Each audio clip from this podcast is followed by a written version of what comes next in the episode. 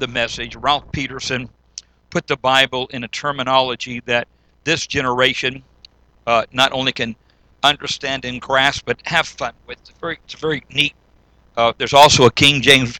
Uh, if you know me, you've been around me very long, I have memorized too many scriptures out of this translation to change. I, I, I will probably never memorize from another translation. But I thank God for the Word of God that He's given to us. And when I think, hey, there's money in my in my my Bible. How cool is that?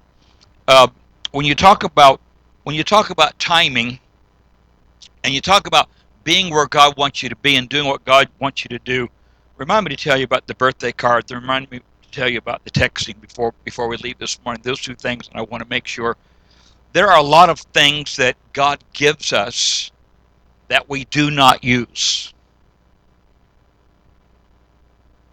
Wow, quiet. You can hear money drop.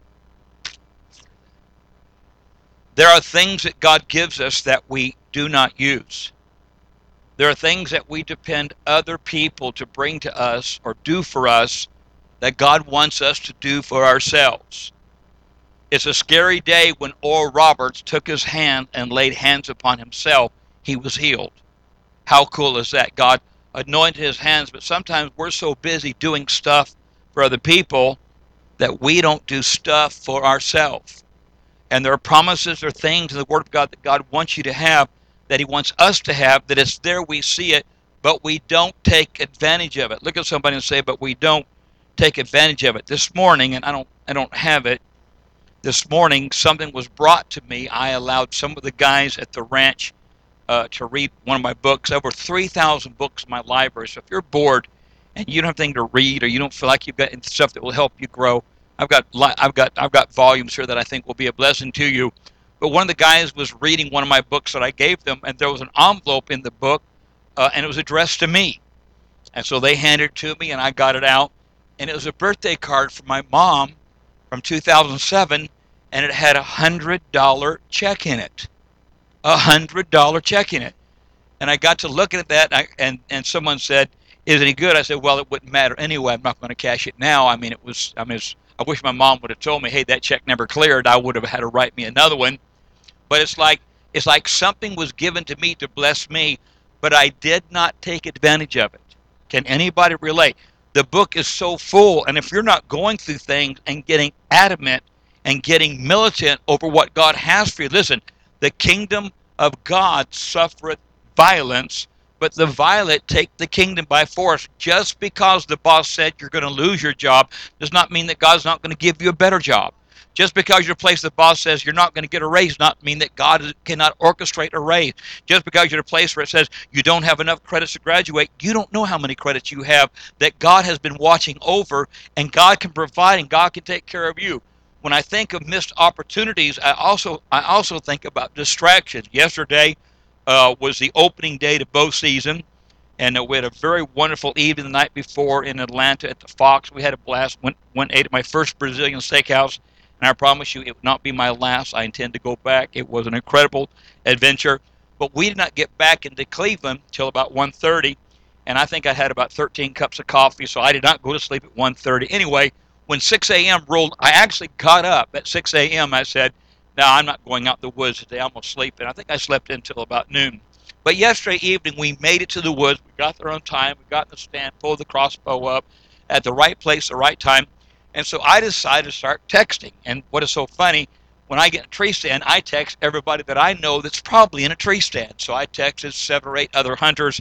And while I'm just texting away, all of a sudden to my right, where I should have been looking the whole time, there was a gorgeous uh, gray fox. I mean, he was right there within 20 yards. Right, I had planned the shot. Everything was ready. Well, I had to take I had to take my phone and my glasses and put them in my pocket and get my bow and when I went to get my bow, he looked up and saw me and ran off. I did not get a shot yesterday. I know people that have hunted all their life. I've never seen a fox in a tree stand. I've harvested three with the bow, but just something that, that I like to do. To me, a fox or a bobcat is more of a, a trophy than than a deer because they're harder to. Am I telling the truth, Pastor Bryce? I mean, they're harder. They're they're very intelligent. They know, and they a, a coyote can actually duck an arrow. That's how smart the animal kingdom is. Can't duck my arrow, bless God. I got those super super fast arrows. But it was like I'm sitting there going, okay, I probably through the years, I mean, not not this year, but prob- with the purchase of the four wheeler, with the purchase of the crossbow, the arrows, the camouflage, the soap, the spray, the, all that, I, I probably spent ten thousand dollars in my life to harvest one little fox, and there I was at the place, could have done it, and did not take opportunity because I was distracted. Don't let things in life distract you from what's important in your life. Don't don't don't get in other people's stuff or don't worry about other people or for goodness sakes, please don't let people take you away or tear you away from where God wants you to be, for what God wants you to do, because God is in control and He's watching your life and He wants to do stuff for you.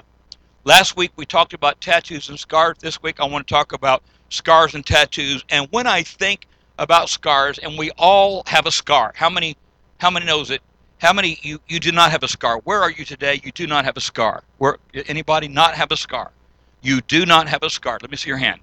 You do not have a scar. Okay, everybody has a scar. May I ask what that scar that brings us all into into common ground? We all have a belly button. Yes, that was not that was not given to us at birth. The doctor yanked us out of a nice, warm, fuzzy, warm place and, and, and yanked us out stark naked. I mean, no, no, no feeling of uh, that we were not dressed. We were just stark. We were out there naked. And then he cut the one thing that tied us to mom that we've become connected to for nine months. And every single one of us have a belly, belly button. And with the exception of two, every people in the world has a belly button. That's what connects us together. And the fact that you have a belly button says that you survived. You could have died in the womb. You could have been abandoned. You could have been you could have left somewhere to die but but your parents thought enough of what was in their womb to bring you into this world, to give you a chance to have life, to give you a chance to drink Dr. Pepper and eat popcorn, and give you a chance to experience the things of God. I think we should give all of our parents a hand clap of appreciation. No matter how mad or angry or what they did afterwards, they brought us into this world, and that is a scar of victory. When I think of scars, I think of the first scar. I think of the scar in the garden. I think in six days, God did everything perfect, immaculate. There was no flaw, there was no blemish, there was no negative whatsoever. And the sixth day, when he made man, and man woke up to look, he saw that everything had a mate. And if you know anything in the animal kingdom, for every male, there is a female. For a doe, there is a buck. For a goose, there is a gander. For a hen, there, there is a there is a male. Every everything in the animal kingdom has a has a has a partner.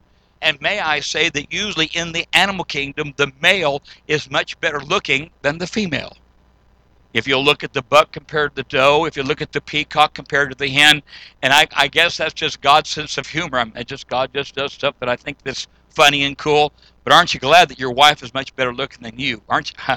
Aren't you glad that she compliments you and she makes you she makes you look good?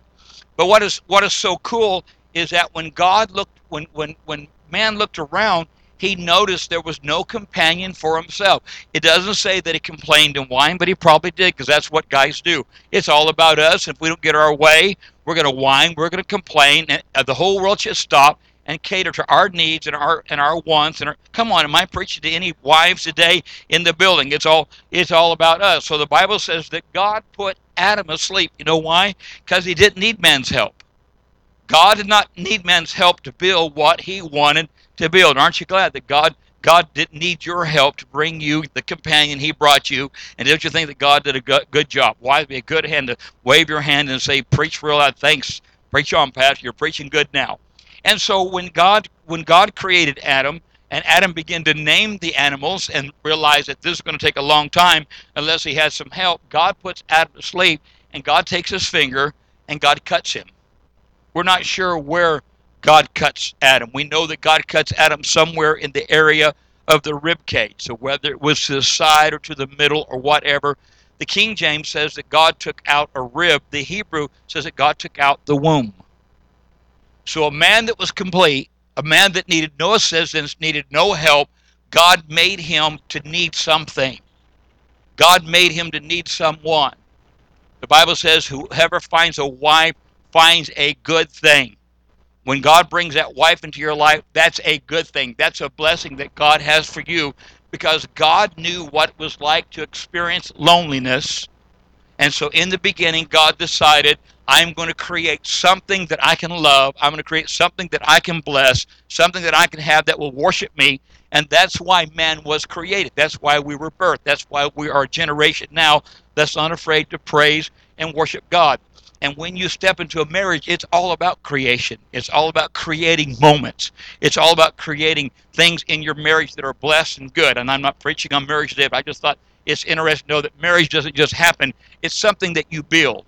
It's something that you invest in. It's something that you're you're you're never done working. You're never done trying to trying to seek things out, trying to do things. Let me tell you something. About the time you figure a woman out, they change the rules and they do not give you an upgrade to your software. You're on your own. You're supposed to figure all that out by yourself. And that's what makes them so unique. That's what makes them so exciting. That's what makes them so wonderful. And that's why it should be the desire of every man to someday have a house with a little fence and a little porch and to be able to sit on the front porch and drink iced tea, waiting for the grandkids to come over and looking at your wife and asking her to remind you the names of your grandkids because you've got Alzheimer's and you've forgotten half of them. That's why it's important in the last days to sow into a family so that you'll have a wife or a husband to enjoy. So when God cut Adam and took what made him complete and made him incomplete, See, man was created, but woman was built, and there is a difference. I promise you, man was just God just formed and slapped them together. But with the woman, God took some extra time. God put some extra stuff in there. God put some extra feelings, some extra emotions, some extra love, some extra tenderness. I'm preaching good now. God, God was God got so excited about creation, he just kind of whipped man out, made out of dirt and mud. But with the woman, he got a little bit more detailed. And guys, aren't you glad that he did? I said, guys, aren't you glad that he did? So God went to extra trouble to make a companion, and you've heard me say this if you've been with me a while. When Adam woke up and saw his wife, he immediately named her. Whoa, man! Whoa, man. Get it? Whoa! Never mind. The Greek for woman, the Greek for woman is ishi. And Adam woke up and said, Is she for me? And God said, She is for you. That is your companion.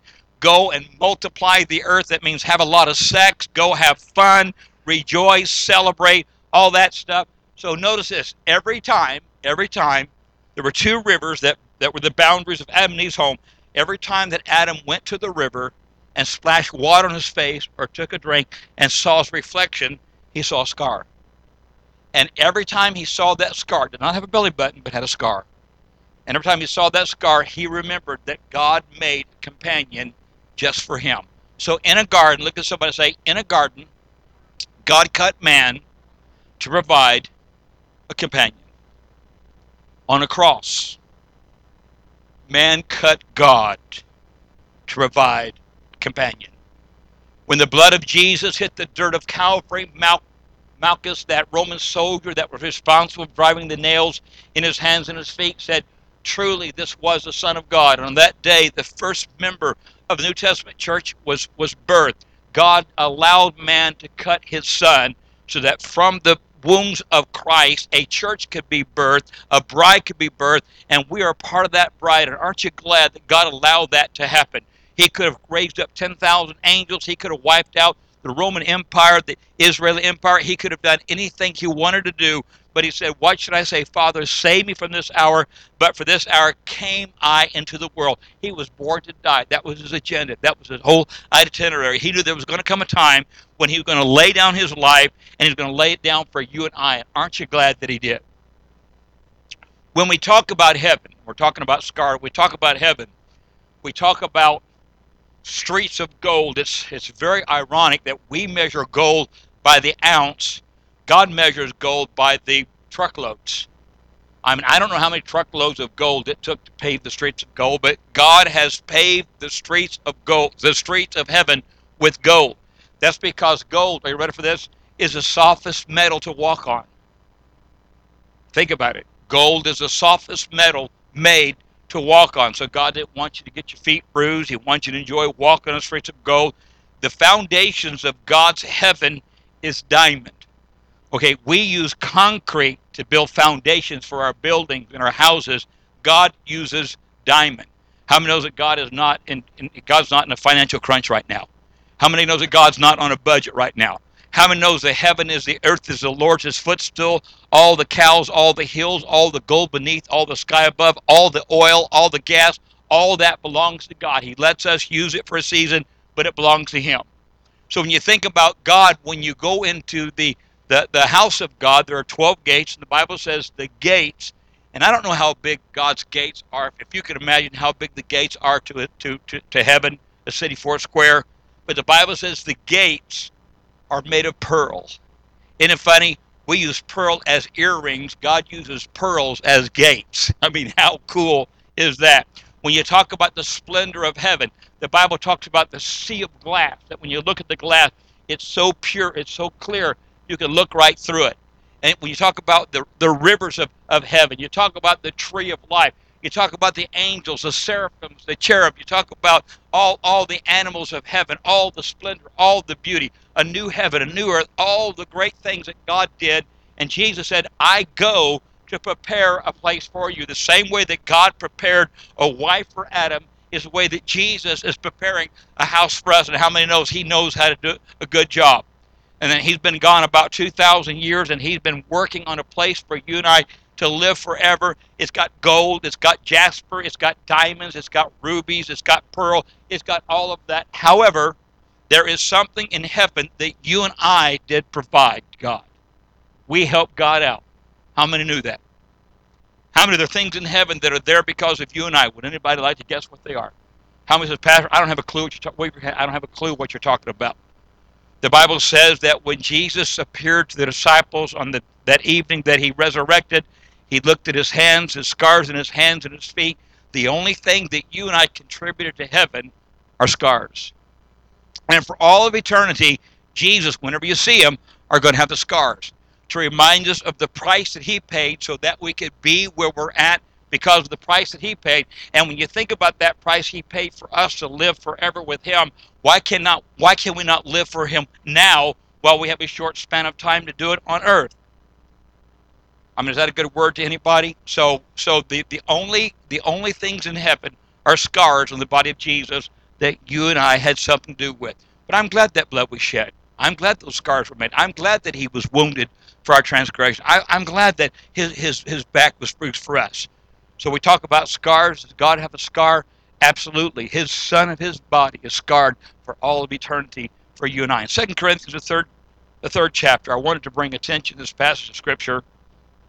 And there was a reason why this passage of Scripture was, was important to me. It's the writings of Paul. And I don't know how to I don't know how to describe Saul before he was transformed there are things in the Word of God that you have to ponder. Okay? How did Adam know to cut the umbilical cord? I mean, I mean, when you when you when you live your life, there's so many things we take for granted. But in the days of the Old Testament, how did they know to do all that stuff? Saul was on a mission. Saul thought that he was sanctioned by Almighty God, and Saul was dealing with this cult.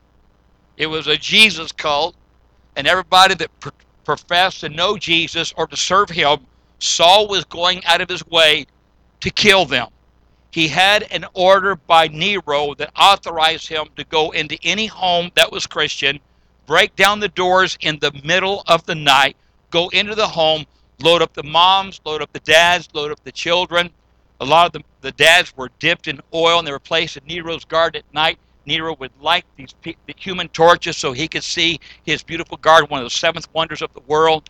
The, the, the, the, the moms were fed to lions, the kids were turned into gladiators. You, you guys know the story. He broke up hundreds of homes, was responsible for thousands of people to die. In Galatians 1 and 13, he used a mafia term. He says, You've learned in the Jews' religion how that I wasted the church of God and persecuted it. This is a guy thinking he was doing all the right things. He thought that he was saying all the right stuff. And then he gets a license. He's responsible for the death of Stephen. He gets a license to go to Damascus and kill all the Christians. And on the road to Damascus, he is all of a sudden overwhelmed by the voice of God and, and the voice of Jesus. Paul and says, Saul, why are you persecuting me? And Saul said, Who is this? Who is who, who am I talking to? And he said, It's Jesus, and you're driving the goads, or you're driving the, the pricks in my hands. And so I wonder if it was not the scars that was not quite healed that the that Saul was dealing with, that Saul was messing with. Jesus telling Saul, You're causing me hurt, you're causing me pain because you're hurting my body. You're hurting the church. You see that?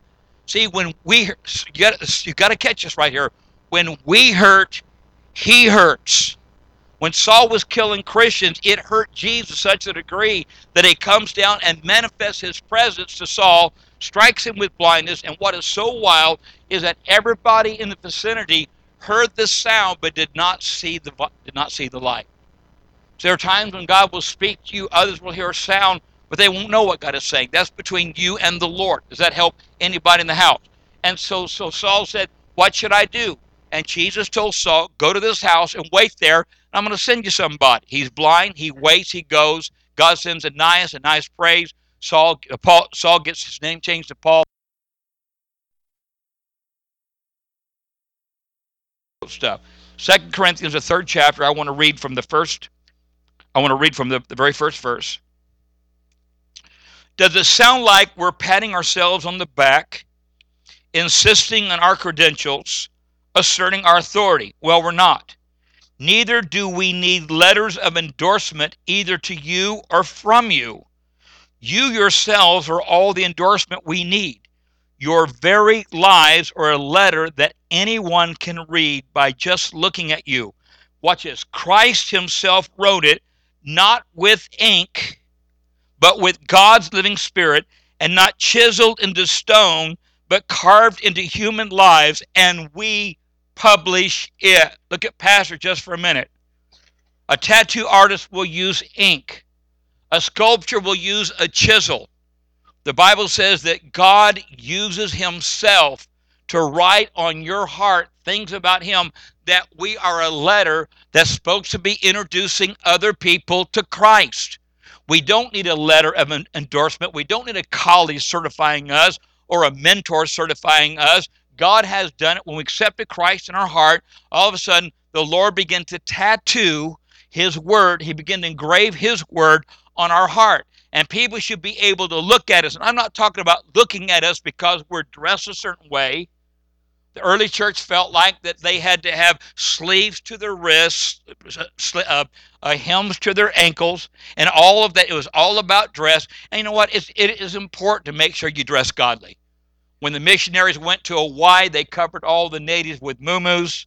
And now when the, the, the tourists go to Hawaii, the natives cover the, the tourists with muumuus.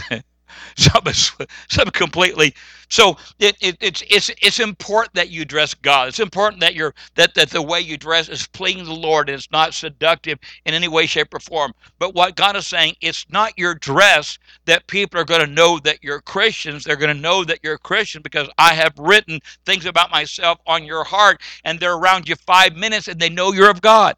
Listen, when you're, you're if, when you're around a Christian for five, it doesn't take five minutes to know this guy is different. This girl is different. They talk different. They act different. They respond different. Their focus is different. Their priorities are different. And that's why God said that every time we're in the presence of God, God writes things about us. Every time we go from glory to glory, we become stronger, more focused, more able to do what God has called us to do. And I'm going to I'm going to um, ask some kids to help me today. Uh, this past this past weekend, we had 33 kids that went to um, uh, Alabama, was there a part of the ministry, and we thank God for what getting. And it was obvious that every service God did something different. So know today that when these kids share their testimony, two things are happening. Number one, we become stronger knowing that God has a generation of young people He's not afraid to use. And listen, none of these kids know that I'm about to do this. So I don't I want them to feel free that they don't they don't have to accept if they want to. But I just I just thought that maybe Taylor, have you got something you'd like to share what God did yesterday? Can we give Lord a hand? I can't appreciate he comes. Go ahead and share your heart. Hello. Um, Taylor. do I have to use this? No. Are we are we uh, podcasting? Better use it. Better use it. Uh, I've went to church with my parents for uh pretty much my whole life. Never really believed anything. to be honest. But um, whenever they was moving here, I wasn't gonna move. I was gonna stay back home, and uh, I woke up one day and I used drugs and just about everything you'd possibly be addicted to, and uh, something just was different. My friends was there, you know, they was like, "Hey, here you go, man," and I was just like, you know, I, I can't use that. I don't know why, but I, I something's different, man, you know. And uh, anyway, so I moved here with my mom, and uh, I swore I wasn't gonna come to church. I was like, ah, uh, and uh, it was a Wednesday night. Whenever like we she was coming, and uh, she was about to leave, and I just felt sick. I was like, I have to go, and uh, I came, and uh, I didn't really, you know, like right away believe or nothing, but I just I felt like I don't know at home, if you will, and uh, I didn't really go to the youth or nothing, and uh, Pastor Bryce invited me, you know, to go with this trip on him, and I was like, no, and you know, like I sat at home and I was like, man, I don't want to go, I don't want to go, man. And then like it was just like out of nowhere, I was like, all right, I'm going, and I was like, why did I say that? I'm not going. and uh, anyway, so then I go, and then I'm, you know, I'm trying to be open-minded as much as I can. You know, like uh, my my real problem was always like, you know, like the the praise. You know, like uh, just really couldn't get into it, and so I just closed my eyes and acted like no one else was there. Just tried my absolute best to praise. And uh, then they had a, I think it was the second day, they had an altar call. I don't even know what was said, and I really didn't plan on going up there. And uh, anyway, so there was people around me. I had my eyes closed, and uh, all of a sudden, man, like I just started moving, and uh, I opened my eyes, and there's a little girl fell down in front of me, and I was like, oh my gosh. And then I was at the altar, and then next thing I know, I was like, how did I get up here? And uh, I just uh, I can't really explain. Like uh, I'd done drugs and everything, but there's always like whenever you're you know you're high, you're like, you know, this ain't this isn't what what I thought it was gonna be. And then you do it again, you're like, man, it's still not what I was gonna be, you know. And uh, but it, I don't know, like a, a hunger, I guess, what you call it, but it's like a you, you you feel the Lord, and then it's like it's like a drug, just like that feeling. Only it's like, man, I know next time it's gonna be like crazier, you know. It's like I'm gonna get higher, you know what I mean? And uh, it's about the best drug I think I've ever had. so Thank you, Taylor, to share his testimony. Thank you, Lord. Thank you, Lord.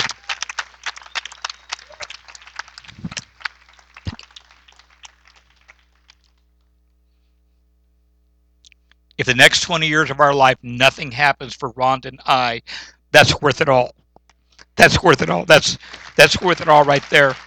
And see his his testimony.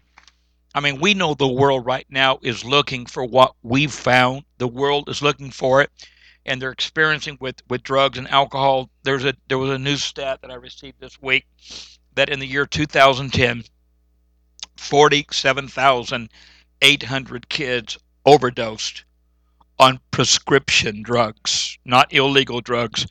In 2010, 46,000 people died because of drunk drivers. That's 90,000 people in 2010. That's the population of Cleveland, Tennessee. If you can imagine waking up tomorrow and this entire city being wiped out, dead, that's what drugs and alcohol did to our nation. That's why, if ever we had a song to sing, we need to sing it. If ever we had a story to tell, we need to tell it because if we don't tell it, kids like Taylor are going to overdose looking for God in all the wrong places, looking for what God has. And now this is a brand new journey for him. Now there's things he said something that that Missy we have shared for years. It is so easy to worship the God of your parents you go to your parents' church, you sit in their row, it's their pastor, it's their songs, and so you you go and you get accustomed to all of that. But there's got to come a time when when Taylor said, "I just stood still, shut my eyes, acted like no one else was around, and then just begin to worship." And see what God did. So God is a rewarder of them that diligently seek him. He's not hiding, but but but seeking. If you'll if you'll take that step, if you'll if you'll if you'll begin to pursue, if you just if you just step out of the box a little bit, he'll find you where you are. What he'll find you wherever you are, whether you're in a gutter or a penthouse, and he'll take you where he's at. And it doesn't get any higher than a Holy Ghost high. Someone say Amen. Um, Jonathan Cedarquest, would you feel comfortable coming and sharing what God did You stand right next to me. I'll hold your hand and and uh, let you drink some of my water. This is brand new for these kids. This is brand. Come on, Jonathan. Just you and me. Just t- just tell me what you're. Come and talk to me. Just give it up for Jonathan. Jonathan. Jonathan. Jonathan. What God do this weekend? like I've been praying for my mom because every day like she tears like I don't know to say. Every day like we always get in arguments and like it just hurts. So I've been praying for my mom and I was praying for her at the altar call and like somebody told me she's coming back. And she's gonna be coming back to church.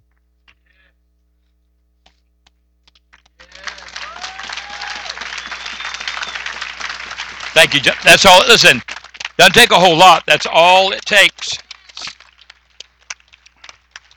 Jonathan's mom rented a house from me, and immediately I, I just fell in love with Jonathan and Ashley, and we started doing stuff together. Sold him my dirt bike. Ashley's been on the jet skis. That's another story we'll save for later. But uh, their parents will come when we invite them. If the kids are doing something special, we invite them. They will come, and we just believe in, in Jesus' name that Jonathan and uh, that that Joni and Jay are coming back to the Lord. They're going to serve God and worship God and give their heart to the Lord because they see the change in His life, what God is doing, the change that that God is doing in His life. Matt, you feel you feel comfortable? Come up, stand by me. Tell me what God did. God do something cool this weekend?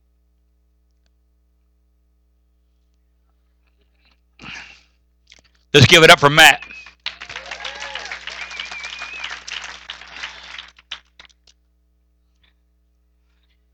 By the way, I love your hair. I too stuck my finger in the socket, but didn't quite do that. Uh, I don't know really what to say. What what what opened Well. When I was praying, uh, they yeah, when I was praying, like they told us to stand up and like scoot back. Like I stood up and I could not move. Like I fell right back down. It's hilarious, but like, like the feeling, like it just overwhelmed me. Like nothing ever had done that. But like it was like a shock through me. Hurt so bad though. Wow. Did you sense that this morning while you're praising?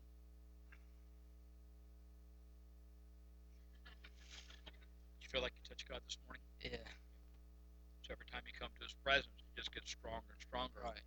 And something about about God, it doesn't have to be a certain song, or a certain place, or a certain speaker. It's not Damon or Karen. It's Jesus. It's all about Jesus. And if you'll know that anytime the two of you get together and begin to praise, you can have that. I mean, I mean, I mean, God wants you to experience the joy unspeakable and full of glory. You can't explain right now. You can't really explain what happened to you. That's the joy unspeakable. That's the high the world's looking have every right not just to share that with your friends, but to expect when you pray for your friends, God do this to them when they come. It will happen. The word Matthew means called out. You're called. You're called of God to share that what you experience. Now, you can't bogart it. How many what that? You can't. You can't hoard it. You can't hide it. You've got to give it away as quickly. You're a river, and what you got this week, and you give it away, and then you empty yourself, and God gives you twice as much as you gave. Thank you, Matthew. Can we give a Lord a hand clap of praise? Christine was so sensitive to the Lord, she went to every altar call.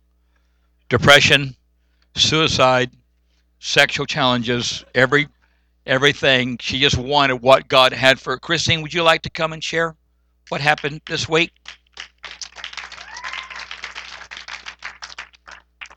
You want Cece to walk with you?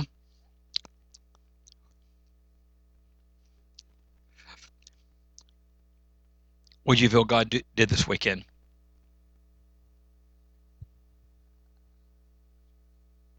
What did you feel when you were praying? You feel God touch you? What in the music? What the word? What was, what was the best part? I guess he just set me free from fear.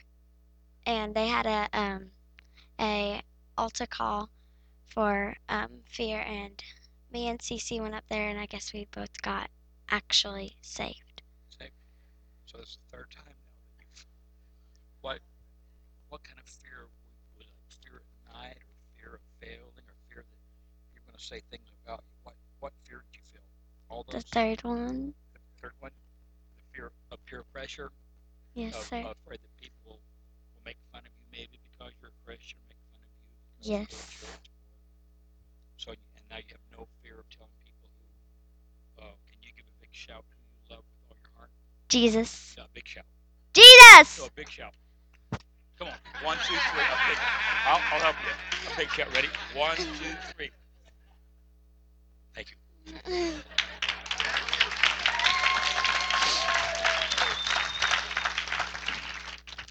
By the word of our testimony, this is what touches the heart of God. Is that, and by way, by the way, church, there were there were four that finances were were, and you know, we never finances are never a so the church sponsored four of these kids to go and be a part and that's what you do. That's what you do with your tithe and offering. That's what you do when you when you give uh, above and beyond that we're touching the heart.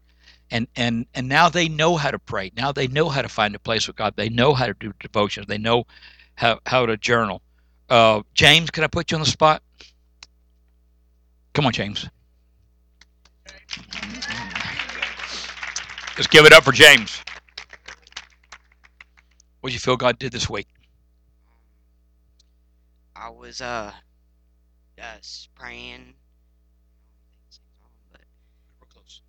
Okay, uh, I was praying and just praying to God, asking Him to help me get closer with Him.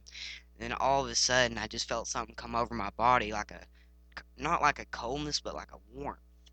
And I started to get cold bumps, and then I just started to speak in tongues, and it was it, it was amazing. Had you ever spoken tongues before? No, How'd you know what to say? I didn't. You just you started. I, I just I I was like, what am I saying? Weird. So Bryce, what are you doing to these kids? I mean, hello, just praying in tongues, speaking, just speaking in tongues. Uh, the enemy has really fought you in school and, and has really fought your leadership. We talked about this at youth camp that you're a leader, but it's been very easy lately to follow. And now you realize you can't follow anymore. That you've got to lead. And sometimes the ones that should be leading you, like our brothers, older brothers, they sh- they should be leading us. But now God is going to use you to watch your life, and your brother is going to follow you, and you're going to draw closer to God because of it. Thank you, James.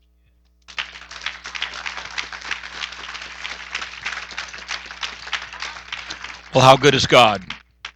How good is God? So, where where do we go from here? One hour a week at church. David, where are you going? Okay, just checking. get some coffee. Bring me back a cup with a little cream. so I can get away with that. David won't get his feelings hurt because he's dead, right, Carmen? He, he's dead to the Lord, right? What do you have about Carmen? You look so nice today, like a model sitting in the front row. The um, an hour a week does not produce what you saw today. An hour on Wed- dropping them off at Wednesday night and heading on down the road. That's not that's not what's happening here. When you have parents that are consistent, that are solid, stable, our kids need to hear us walking the halls of our houses, applying or pleading, or however you want to bring the blood. They need to hear you talking about the blood. They need to hear about you building a hedge around them. You, they they need to see your life. They need to see that when someone pulls out in front of you and you spill coffee on your lap, you don't speak in tongues. That other that other tongue. They they they they they need you to teach them. They don't know how to journal. They don't know. It's like James said. Well, I don't. Where where the tongues come from? Where did? And then we need to walk them through Scripture and show them how, as as as Ethiopians have their own language, the Haitians have their own language. God's kids, we have our own language. It's a heavenly language that that that He teaches us and that we worship Him in. It's not something you turn on and off like a light bulb, but it's something like He said. There was a what came over him? A warmth. Look someone said the warmth. When the day of Pentecost was fully come, the Bible says, cloven tongues like as of fire set upon each of them, and they were all filled. And so there, there's a there's a there's a way to seek after that. And I think Taylor said it best. I think Taylor said it, hey, I, I shut my eyes, I blocked out everything around me, and more or less said, God, if you're really real, if you're really there, then be real to me. And what is so wild, God never stops pouring. He'll let it run out and get on everybody else. He never, he will never shut you off. God will never, God will never cut you off. Now I know what it's like. I, I, I have a drug rehab, and when kids are on medicine, I cut them off. I cut. I, God will never cut you off. God will never cut you off when you're seeking Him and pursuing Him with all of your heart. So what do we learn about? What do we learn about scars? The only scar, and only things in heaven are scars that, that, that we made, but those scars represent eternal life and eternal victory, eternal freedom. Somebody had to die so that somebody could live. And aren't you glad today that you are alive and that you will live forever? If you're sitting on the edge of your chair as a pastor, I went to Alabama and I felt like the Lord told me I was supposed to testify, but you didn't call upon me, so I'm safe. But now I feel like God is nudging me. I feel like I'm not going to obey Him if I don't if I don't testify. Where are you? Is it Danette? Come on, darling.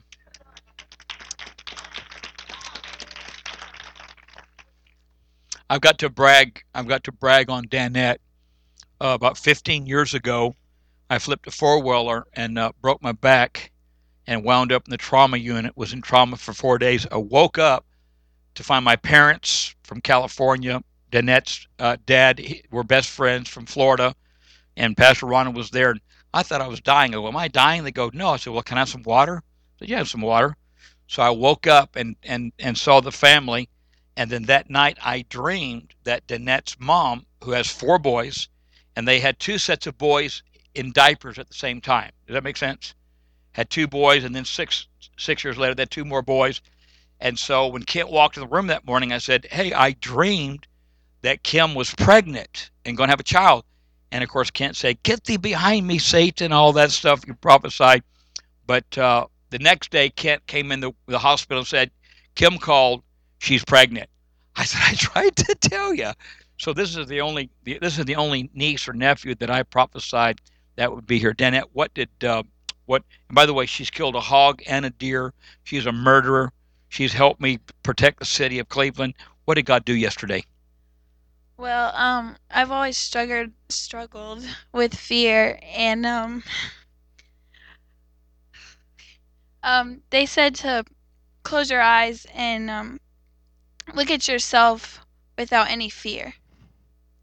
And um, so I did, and you know, I'm like on the floor, and I'm, my eyes are closed, and I saw myself in a, a yellow bus, and I had my camera around my neck, and um, there was children and um, and old people, and they were all on the bus, and everyone was crying, and I was telling them about the Lord, and I was in China, and I, we were actually driving on a mountain, and I wasn't afraid.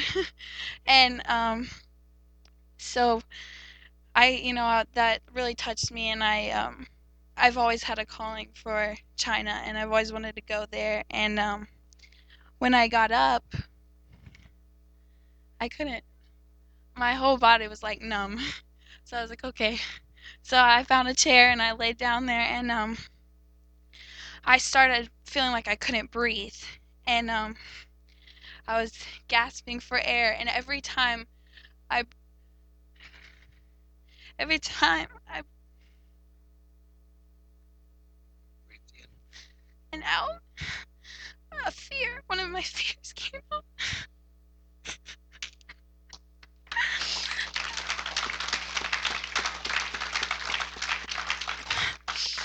and in and out, and in and out, and over and over and over again. And when I tried to say out, okay, I'm ready to go Pizza Hut. I couldn't speak. I just, I, I, was getting so frustrated. I tried to speak English, and all that was coming out was tongues, singing in tongues, and and um, I just felt so like clean and like nuts. I've never felt better. Like I just feel so good, and so I'm not scared. I'm not afraid, you know, and that I've needed that, and I've all I've been praying for that for so long, and and then um I thought I was good, you know, and and then later again, it hit me one more time. I was helping carrying Ann out of the church at the ramp, and uh, we could barely pick her up as three of us. And um, then after that, um, Angel picked her up, and I started laughing so hard. He's like, "Jeanette, why are you laughing?" And I was like, "I don't, and I'm laughing." And I get in the car, and the last thing I remember is I was, we were at the gas station. I was gonna use the restroom, and I fell out of the car. and that's about the last I remember of the night. so Perfect love. Hold on, hold on a minute. Perfect love casts out all fear. And though all four of your brothers are praise and worship leaders, writing songs, doing great things, what they're doing is dim compared to the door that God is getting ready to open for you. The price that you're going to have to pay to go to China, you're going to have to learn the language, you have to learn their culture, you're going to have to let the Lord give you direction and wisdom. Not one dime of the money will you have to ask for. God will provide the money. The door will open. You will go. He'll let you go first and look to see the need, and then you'll go back and you will impact lives and change hearts in Jesus' name. Thus saith the Lord. Jesus' name.